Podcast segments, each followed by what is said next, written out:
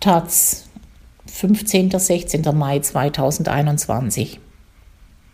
Historische Gerechtigkeit für Rahel van Hagen von Hendrikje Schauer. Szenario für einen Film.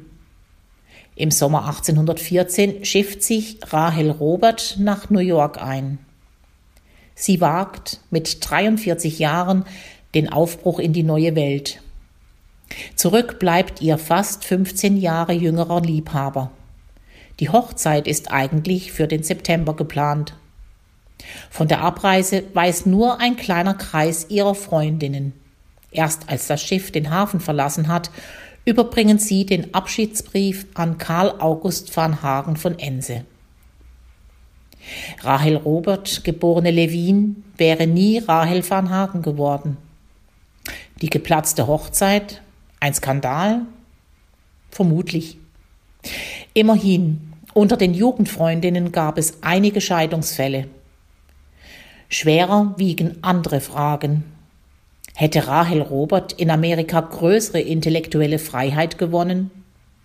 Hätte sie zu Lebzeiten mehr publiziert? Das Gedankenspiel wirft ein Schlaglicht auf die Wege der Emanzipation, auch die Ideen, die für ihre Zeit noch zu kühn waren. Mit allen harten Konsequenzen für die Überlieferungsgeschichte.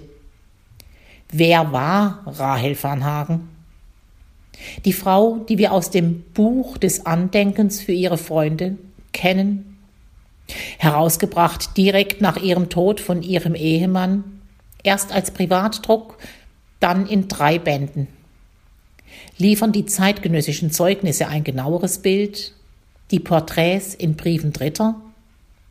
Vieles und Widersprüchliches wurde schon im 19. Jahrhundert gedruckt.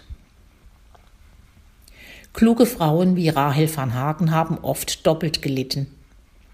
Unter den Männern, die sie erklärt, die sie publiziert und manchmal verstümmelt haben. Dann aber auch unter den Frauen, die sie verkitscht haben die sich sehr für Scherenschnitte interessierten, aber kaum fürs intellektuelle Profil. Natürlich gibt es Ausnahmen.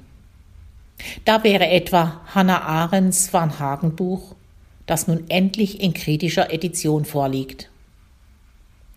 Arendt schrieb gegen die Überlieferung an, gegen die Mythen und Vereinnahmungen. In den Lesesälen der Staatsbibliothek arbeitete sie sich 1931 durch die Handschriften der Briefe und Tagebücher Rahel van Hagens. In einem Notizbuch sammelte sie Fehler, Falschheiten, Entstellungen. Noch ein Vierteljahrhundert später, als das Buch über Rahel van Hagen schließlich erschien, ist Arends Zorn spürbar. Gegen Verstümmelung und Verfälschung gegen Platt- und Schönmalerei will sie das ungedruckte Material in Stellung bringen. Historische Gerechtigkeit für Rahel van Hagen.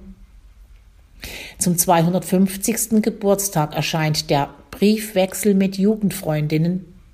Der Band setzt die Edition von Tagebüchern und Korrespondenzen fort, die die Germanistin Barbara Hahn seit einigen Jahren verantwortet. 415 Briefe, geschrieben zwischen 1792 und 1830. Der Rhythmus ist unregelmäßig. Mal gehen die Briefe im Staccato ein, dann wieder langes Schweigen. Die Poststempel führen durch Europa. Berlin, Wien, Paris, Rom, London, Stockholm. New York ist nicht dabei. Man liest, wie Rahel van Hagen, die anfangs noch Levin hieß, mit dem Schreiben ringt. Nach Paris schreibt sie 1802 an Wilhelmine von Boje. Deine Drohung nur und das lebhafte Vergnügen, in von einer Art Stadtfalter wie du bist, aus meinem verwirrten Paris Nachricht zu bekommen, können mich nur bewegen, die schreckliche Handlung, die zerstörende für mich des Schreibens zu begehen. Wie die Freundinnen spielerisch zwischen den Sprachen wechseln, ein wenig Italienisch hier, etwas Französisch dort, auch Englisch. Friederike Lehmann schickt Übersetzungsversuche. Goethe auf Englisch noch etwas holprig. Who ne'er his bread with tears has ate. Rahel van Hagen ermutigt sie Jahre später, über Goethe etwas zu veröffentlichen, freilich anonym, und gibt schriftstellerischen Rat. Schreibe, wie du sprichst, was dir so nach und nach darüber einfällt. Unerschrockener im Schreiben und Publizieren war Luzi Dohmeier, eine Jugendfreundin Rahels, die nicht aus Berlin kam. Unter ihren Texten wollte sie auch ihren Namen gedruckt sehen.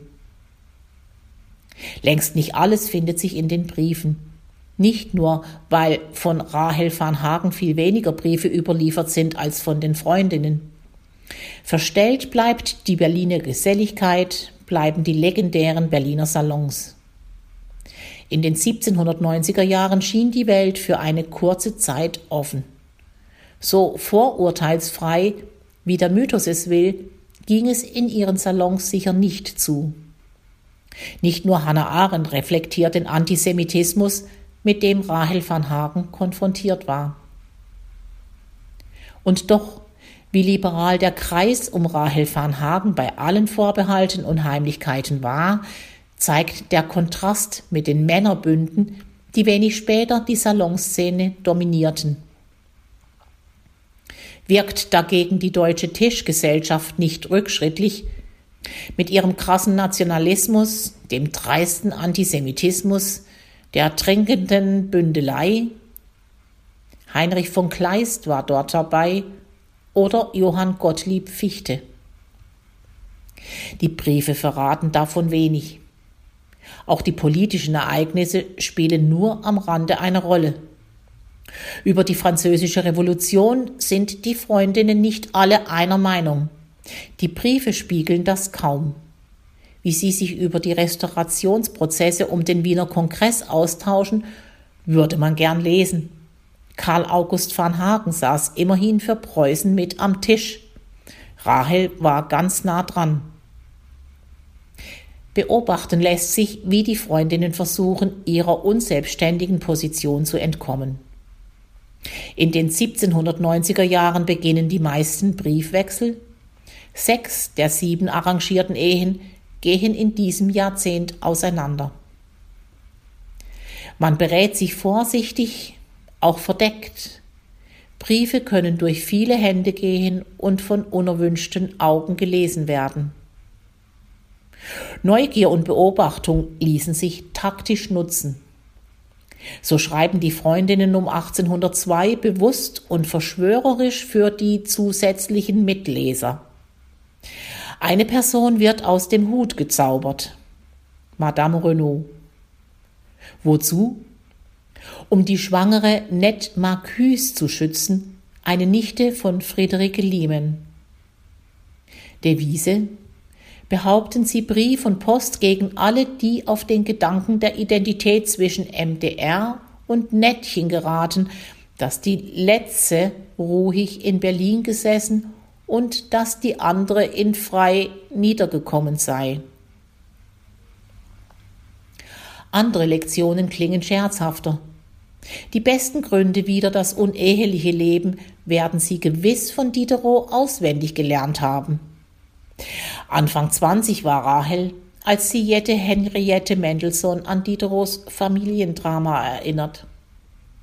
Ihren eigenen Rat wird sie die nächsten 20 Jahre nicht befolgen. 43 ist sie, als sie die Religion wechselt und den früheren österreichischen Offizier und späteren preußischen Diplomaten Karl August heiratet. Nach Amerika wäre Rahel van Hagen beinahe tatsächlich gekommen.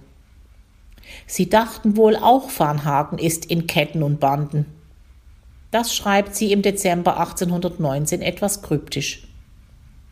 Ihr Mann hat ein Angebot, als Diplomat nach Nordamerika zu gehen, ausgeschlagen. Das Ehepaar kehrt stattdessen zurück nach Berlin.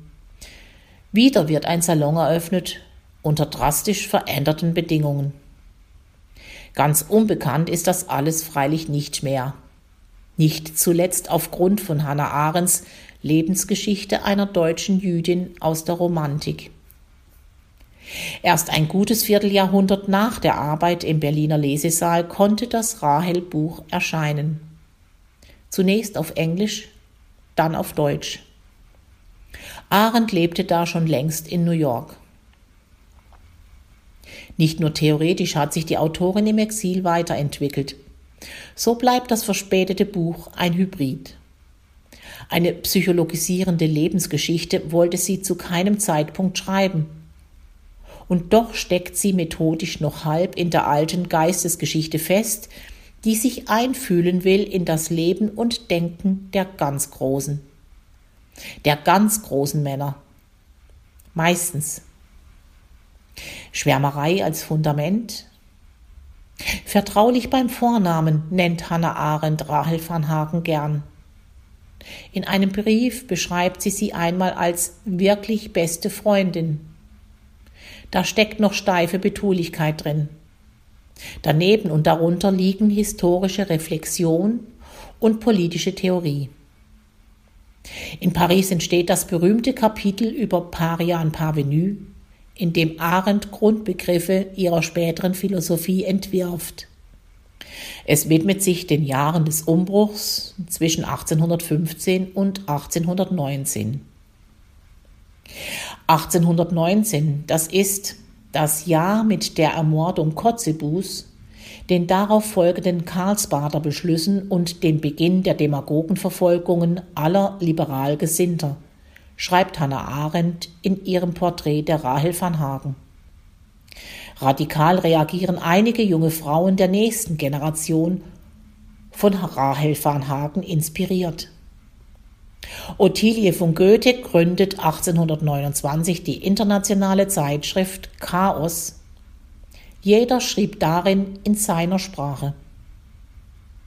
Rahel van Hagen wollte nach ihrem Tod gedruckt werden. Nach Karl August van Hagen übernahm dessen Nichte Ludmilla Assing die Aufgabe. Sie legte den Grundstein für die Sammlung Van Hagen, die Hannah Arendt studieren wird. Ludmillas Schwester, Ottilie Assing, schiffte sich 1852 nach Amerika ein.